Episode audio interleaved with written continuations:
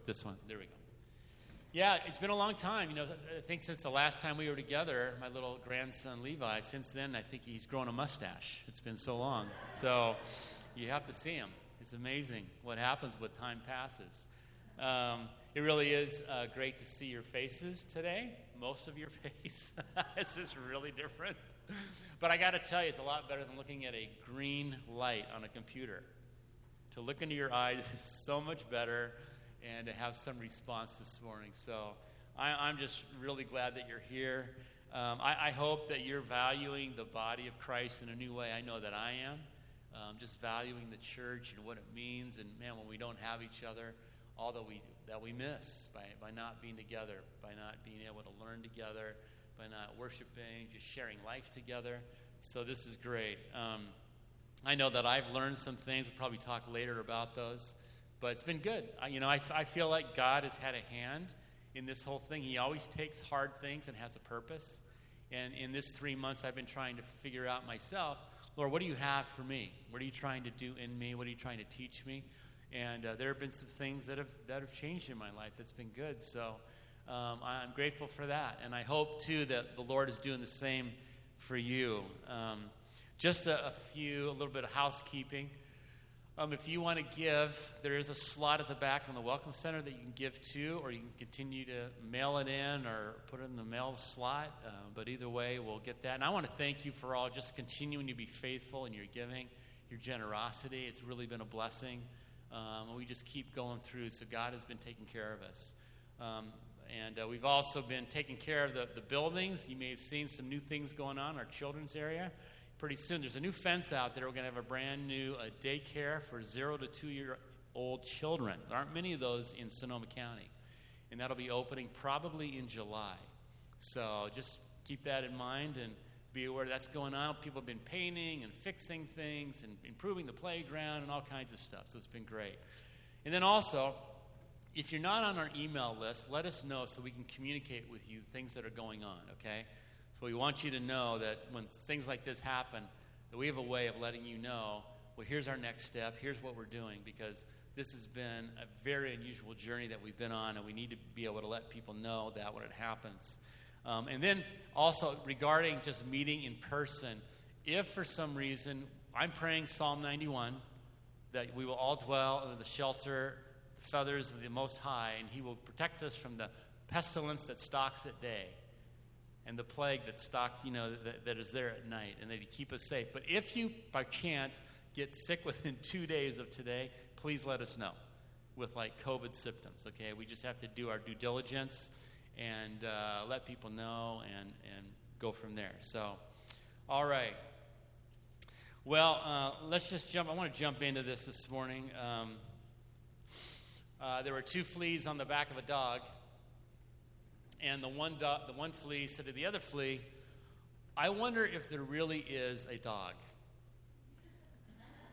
You know, and there's a lot of people today who do the same thing with God. They say, Is there really a God? I wonder if there really is a God. And if there is a God, what's he like? And where do you go to find out what God is like? Where, where do you do that? You know, people do it, people go on their search in different ways. Philosophers use speculation about God. So they just start thinking in their heads what God might be like, using their greatest brain power and reasoning and rationale. Scientists use observation. They look at the world around them and try to conclude from the world that they can observe, the physical universe, is there a God? Seekers and believers rely on revelation. What has God Himself said to us about Himself?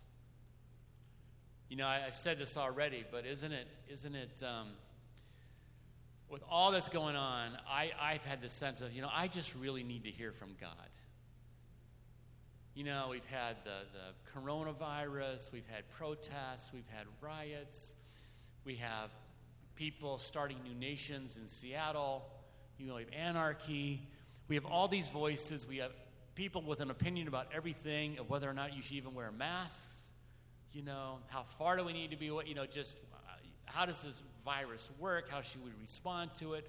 there's all of this stuff going on in our heads, just shouting. And I, I kind of feel like uh, old Henri Nouwen, he was a, a writer, who said, Sometimes I feel like my, my brain is a banana tree with monkeys jumping up and down inside of it.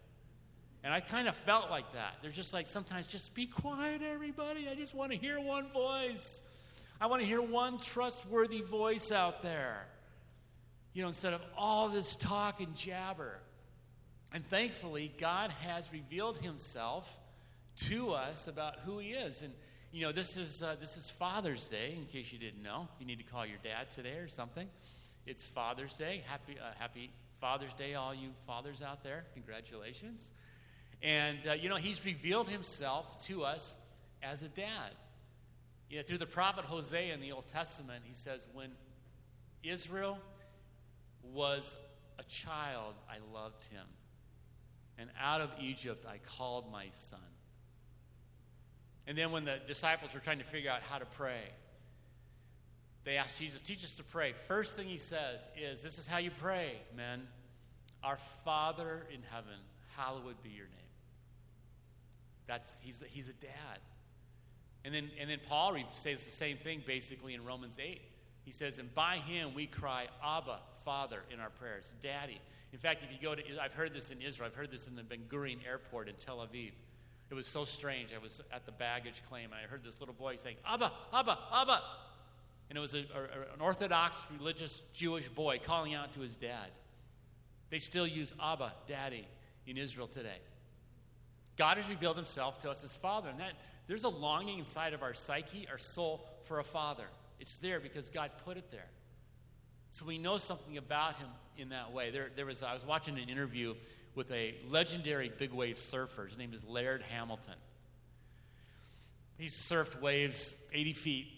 I mean, crazy. Just would kill most of us, you know, 50, 60 foot waves. This guy has surfed. And he was talking about his family. When he was one years old, his biological father left, his mom.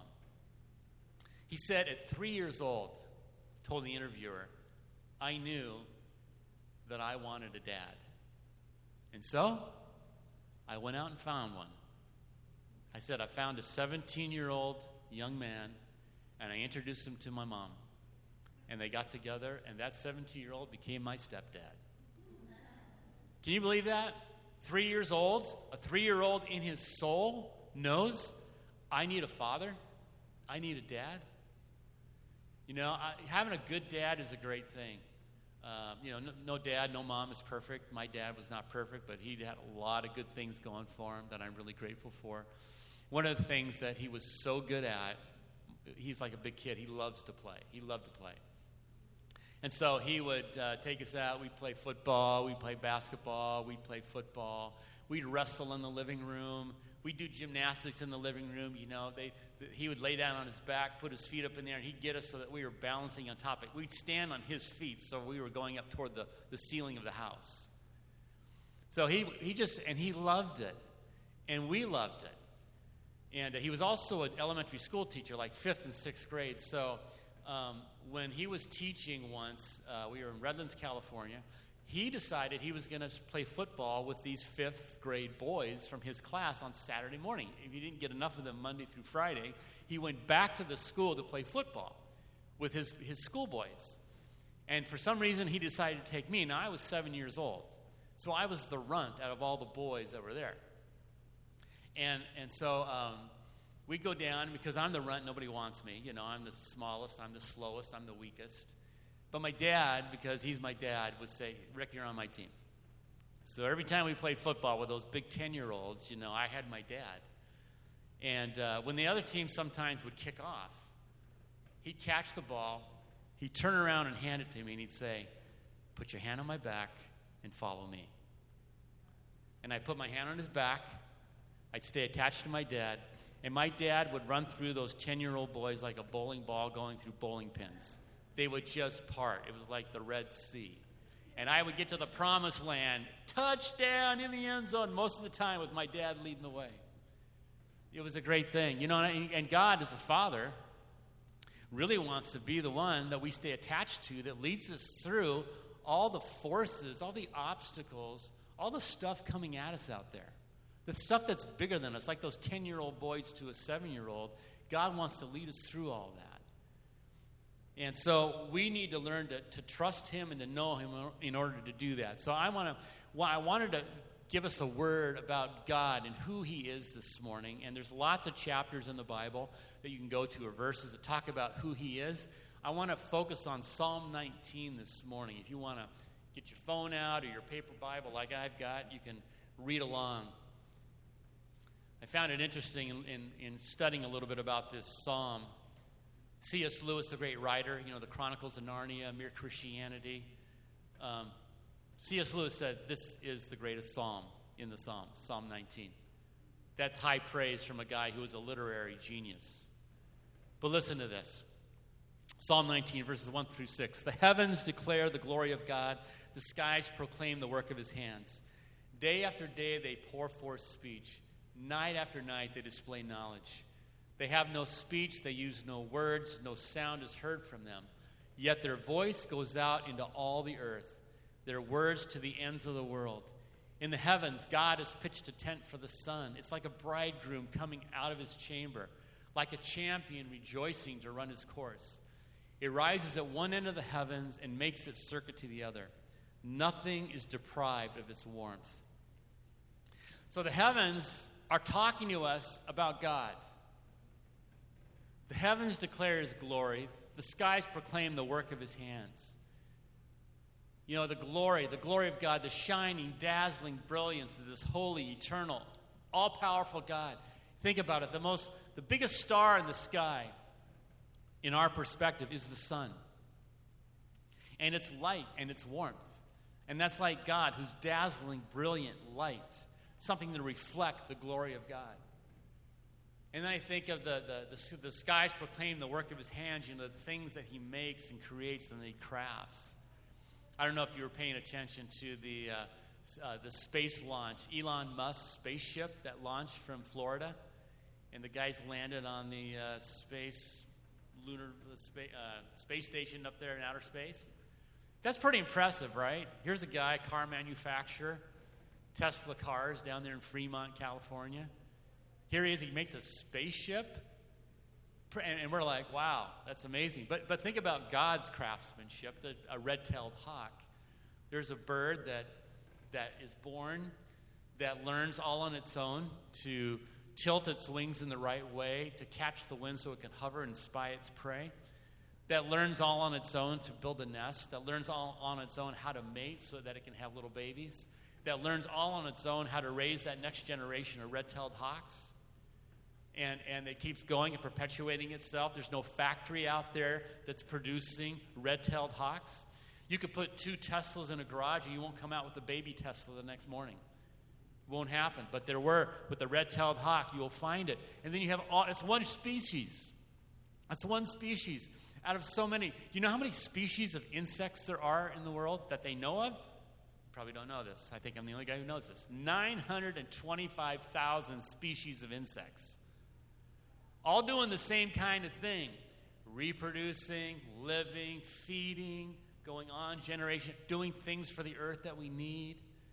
There are 33,000 species of fish, 10,000 species of birds.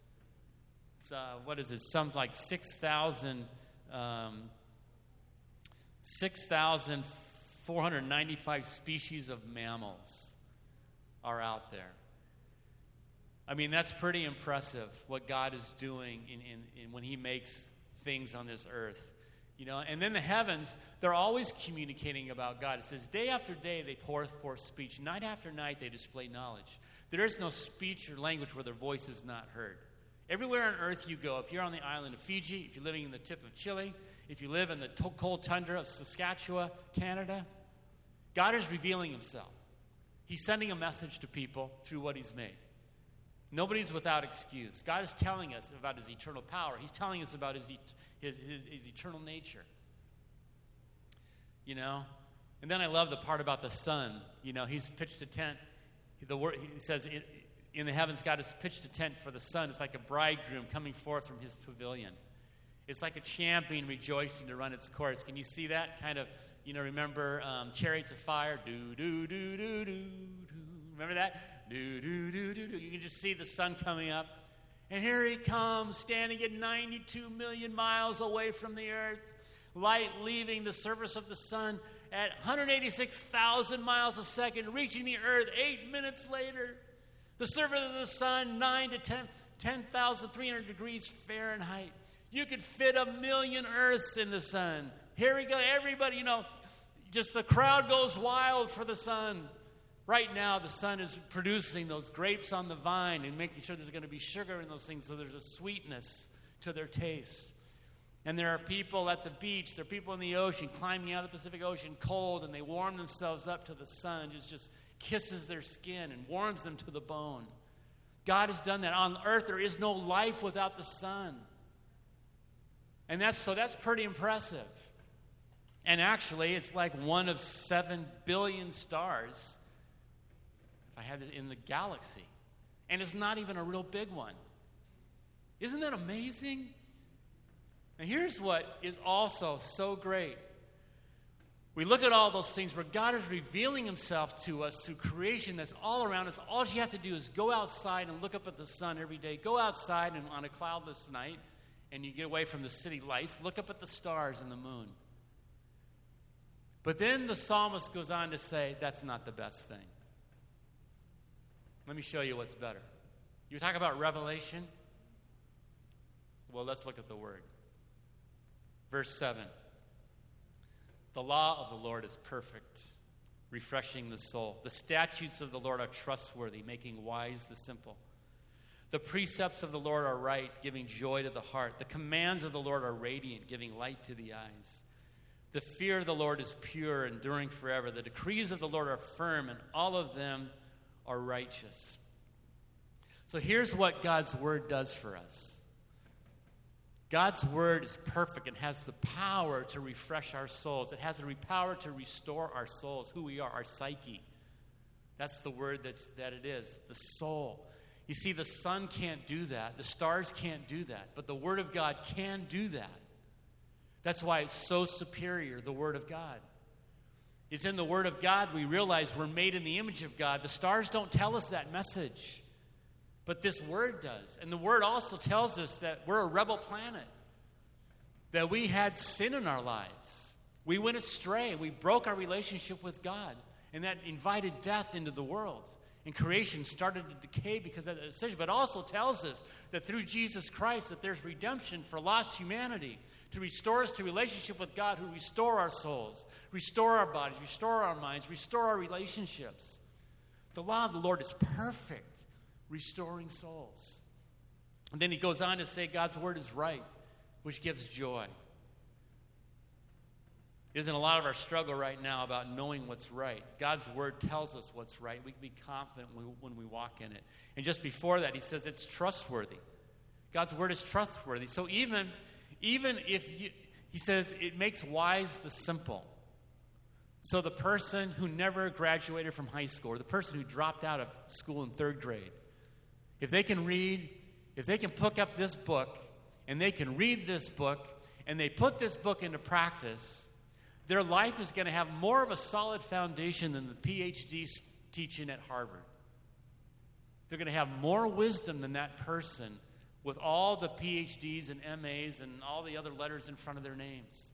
It makes wise the simple, the Word of God. And then he says God's Word is radiant. It gives light. It lights things up so you can see. You know, you know how much that means when you're in darkness, right? Like you're out. If you ever have gone tent camping, you know, you have to get up at night. It's pitch black. I mean, you're familiar with your campground during the day, but at night you're not. There's rocks and there's roots and there's a campfire and there's a, maybe a picnic table. There's stuff to run into. And what do you need? You need a light. I got to see where, where, where I'm going to go, and that's the only thing that'll get you through there. Which I thought, oh, this was this was interesting. This is just a fact. I, I never knew this, but I thought this was powerful about light. I said earlier that light travels at a speed of 186,000 miles a second. One light year, so some of these stars, lot, one light year would be close for a star. I don't know if there's any star besides the sun that's even that close. So one light year is, is oh, it's, it's pushing six trillion miles. which is the equivalent of going around the earth, which is 25,000 miles in circumference. This is according to my calculations, 239 million times. That's one light year. It would take you going around the earth 239 million times before you. Isn't that crazy? And light traveling at 186,000 miles a second. You know how fast dark matter travels? It's like 177 feet a second. You see the power of light just driving darkness out? It comes, it just, darkness is gone. It's so powerful, so radiant. And then it says God's word is firm. So when you're making decisions, you know you have solid ground to stand on. I have been feeling like, wow, it just feels like an earthquake under my feet sometimes with everything that's going on. Where do we get firm footing? We go to the Word, we read it, we understand it, we live it, we do it. So, in all that, you know, he goes on to say, so we have creation to reveal to us God. We have the Word of God to show us how to walk in relationship with Him and what His Word will do in us once we live it. And he goes on to say, the psalmist, how, how much is it worth, the Word? Look at verse 10 and 11. They are more precious than gold, than much pure gold. They are sweeter than honey, than honey from the comb. By them is your servant warned. In keeping them, there is great re- reward. Think about um, the people and what they've done for good flavor and food. Remember those, those explorers from Europe, Portugal, Spain, France? They're coming to the West Indies looking for spices. Isn't that crazy? We have our spice racks in our cupboards at home. I'm thinking, those people, they, they risk their lives for spice? That didn't make sense to me. But it was like people are so into flavor. You know, sweeter than honey to my taste. I mean, that's so valuable to people. That explorers would launch ships and cross oceans to get good flavor and food. Or think about money, gold. Think about the organizations and the, and the towns that have been revolved around gold. Think about the mafia and gold and money. Think about Wall Street and gold. What people do for it. Think about the, the, the, uh, the the gold rush. Some of these old mining towns are pretty interesting. Um, my favorite mining town is called Bodie. And Bodie is a, a, ghost town off of 395. And if I know a lot of people in the Bay Area don't know Highway 395. You got to travel it sometime. It's one of the most fantastic highways in this state. It's majestic. You're, you're, you're going to be at the tallest mountains in the state. It's beautiful. So, uh, not too far from a place called Bridgeport, between Bridgeport, and you may have seen stickers for Mono Lake. Save Mono Lake. So between Mono Lake and Bridgeport, there's a dirt road that tees right into Highway 395, and it's a washboard dirt road that's about three miles. So you got to for three miles when you go see Bodie. And you get back there, I mean, and it's a town. It's abandoned, of course, but it's a town. I mean, you go. It's got a main street. On that main street, it's got a dentist office. It's got a, a, a place where they, they print newspapers. It's got banks. It's got a Methodist church.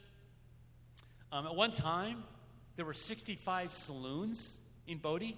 65 saloons in one town. And then the main attraction was the gold mine. And people came, think about those guys who, who went for the gold rush. They abandoned their whole life, their past life, to go find gold. That's how valuable it was to them. And some of those guys, you know, they ended up in barroom fights, and some guys were shot dead, and there were stagecoach robberies, and all of that, and all revolved around gold. And the psalmist is saying, This word is more precious than gold, than much pure gold. I mean, when you ever pick up a Bible, do you ever think that? That this is more valuable than gold? What, this, this can do for you what gold can't. This can do for you what the sun can't. Like we said, it can restore your soul. It can fix you. It can put you back together again. It can give you an ability to see. It, it can. Um, it, it, allows you to um, make wise decisions and, and, and have a firm place to stand in your life, and these other things cannot do that. He says, if you if you have this word and you, you take it into your life, God's word is going to warn you and God's word is going to reward you. And money cannot do what this can do. So, what can we do to live out God's word? To put our hand on our Father's back and follow Him in the way that He wants us to go because He's leading us to the promised land. He's leading us to where we're going to thrive and flourish. And so the psalmist goes on to say this. Verse 12 But who can discern their own errors? Forgive my hidden faults. Keep your servant also from willful sins. May they not rule over me. Then I will be blameless, innocent of great transgression. So here's the first thing that we can do is we can ask God to expose our hidden faults. Now, those are things that maybe are even hidden from you. Not just things that we hide from other people, but stuff inside of us that we don't even know. Do you ever get a, a, hunch or sense in your life? It's like, you know, I know I'm not completely altogether, but I'm not sure what it is that I'm missing. I, have had that question in my life. What, what am I missing? You know, you know, and we, we have things that we know are wrong. You know, a lot of us were raised, you may have had a family that coached you and taught you certain behaviors were wrong, certain sins. There were sins that were like, oh, don't do that. You know, the nasty nine, the dirty dozen, the terrible ten. So, like, I grew up knowing, okay, you know, don't murder. Okay, don't commit adultery. Okay, don't lie. Okay, don't steal. Okay, don't covenant. Those are the last five of the Ten Commandments. All right, okay, did pretty good with those. Not perfect, but did pretty good with those. But, you know, there were some other things that were hidden. Some that I could hide from other people, or some that were hidden from me. And I, I began to learn things like, um, you know, I, I had a problem with anger. And that needed to be exposed, and that needed to be dealt with. And that was like as a boy, it's like the one emotion that boys are able to have is anger. It's not okay for boys to cry, you know, and those types of things. But you could get mad. That was okay because that was, you know, boy, that's a man, that's a manly thing to do is get angry. And then to realize, wait a second, that can be really destructive. That's like the undercurrent of what leads to murder. That's a big thing. That's what, you know, Jesus talked about in the Sermon on the Mount. Or I began to learn that I could be self righteous. Now, I could still have that, that, be prone to that. You know, that's not good because Jesus was more critical of self righteous people than anybody the hypocrites, the Pharisees. It's like, okay. So, you know, start being aware of that. And, I, and then I realized, you know, a lot of times I'm not real gracious in relationships. I, don't, I didn't understand grace well enough. You know, that, uh, that I know you're, we're saved by grace, but what about giving grace away to other people? Or in a leadership position you know, leadership, some people give the short definition leadership is influence. Okay, well, I'm a pastor, so I'm a leader, so I'm supposed to influence people. But you know, there's a dark side to that, and I call it manipulation. It's like I had to be aware of, Lord, when am I manipulating people? That that's not of the kingdom. That's not what you want for me as a pastor. That's not how to conduct myself and relate to people. And so God began to show me those things. And, and as He did, He began to change my life. And it's just like it was, I was just doing a lot better. So, what can you do, you know, for God to, to heal, to, to uh, forgive your hidden faults? Well, number one is pray a prayer of examen. Ask God to examine you. Like if you don't know what's wrong, say, God, search me, O God, and know my heart. Test me and know my anxious thoughts. See if there's anything offensive in me and lead me in the way everlasting. Psalm 139 at the very end. God, just examine me. What, what's off? What's, what's missing? What's a fault? And then you could ask a trusted friend or a spouse, is there something that you're detecting in me that, you know, could be improved? There's something off. That's a, that's a, you know, that's a scary, dangerous question to ask. But you might just take the chance and say, you know, I'm wondering about some things in my life. What do you see? And then, you know, just read the word. I got to tell you, the Sermon on, on the Mount worked wonders in my life. It was, it was so amazing how God used the Sermon on the Mount to expose those hidden faults in my life. I'm so grateful for it. And then the psalmist goes on to say, he talks about the will. So the second thing would be to submit your will to God. We have willful sins that we need to die to. Paul wrote, Count yourselves dead to sin. You know, is there anywhere, anywhere that you know you're holding out on God? Is there pride? Is there greed? Is there lust? Is there hate? Is there prejudice? Is there vengeance? You know, I found it so interesting that uh, so many have labeled the police all bad. You know, in the name of not being prejudiced, people prejudge somebody wearing a uniform, saying they're all that way. Like, you're doing the very thing you're telling other people not to do to African Americans. You're prejudging just because they wear a uniform? I mean, you know, we're, humans are so good at being self righteous and, and living by double standards. And so we need to ask God, is there something inside of me that needs to, that I need to die to? Um, you know, the, the thing with vengeance, too, as well.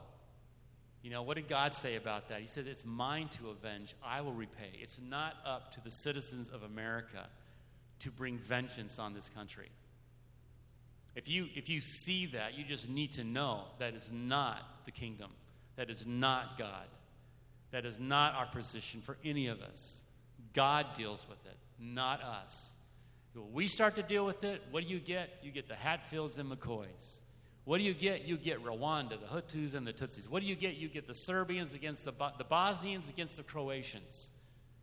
Whenever that, whenever people try to serve vengeance on their enemies and the people who hurt them, you just get an escalated war and battle that just kills people more and more and more because we are not able to judge. We cannot do it. So, an action for us to do is to simply humble ourselves, to invite God's reign into every nook and cranny of our lives. So If you know something, like when I became aware of anger, that it was a problem, I began to address it and deal with it. I pray about it. Lord, teach me. How do I deal with this?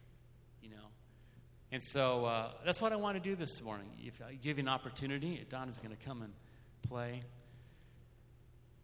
And if there's something, you know, that you just say, you know, I need to either ask God to expose something, or there's something that I'm really wrestling with that I need to die to. I invite you to uh, respond. We have some altars on the side. You can come up to the altars and pray this morning if you want to. We're going to sing this song, White as Snow. And um, let's go ahead and stand as we close this morning. White as snow, white as snow, though my sins were as scarlet, Lord, I know, Lord, I know that I'm clean, that I'm clean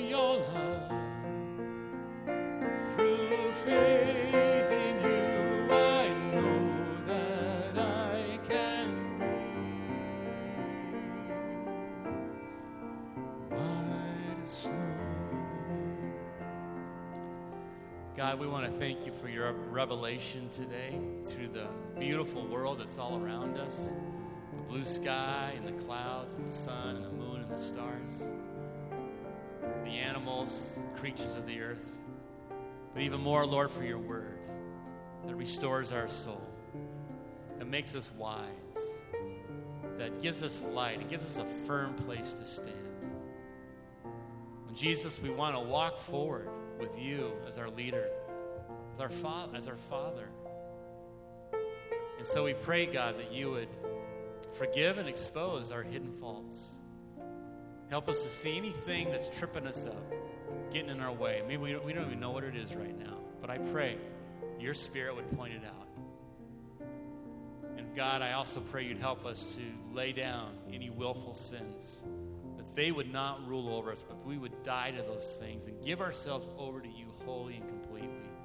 That our bodies would be given to you as instruments of righteousness.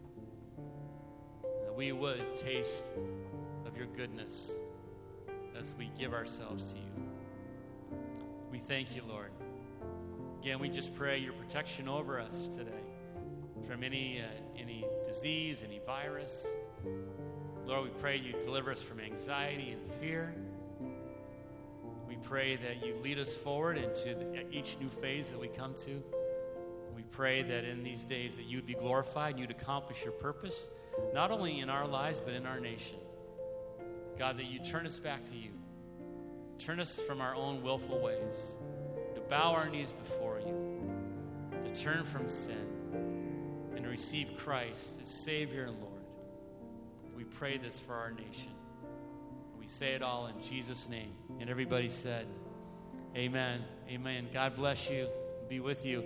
As we dismiss, yeah, the people who are especially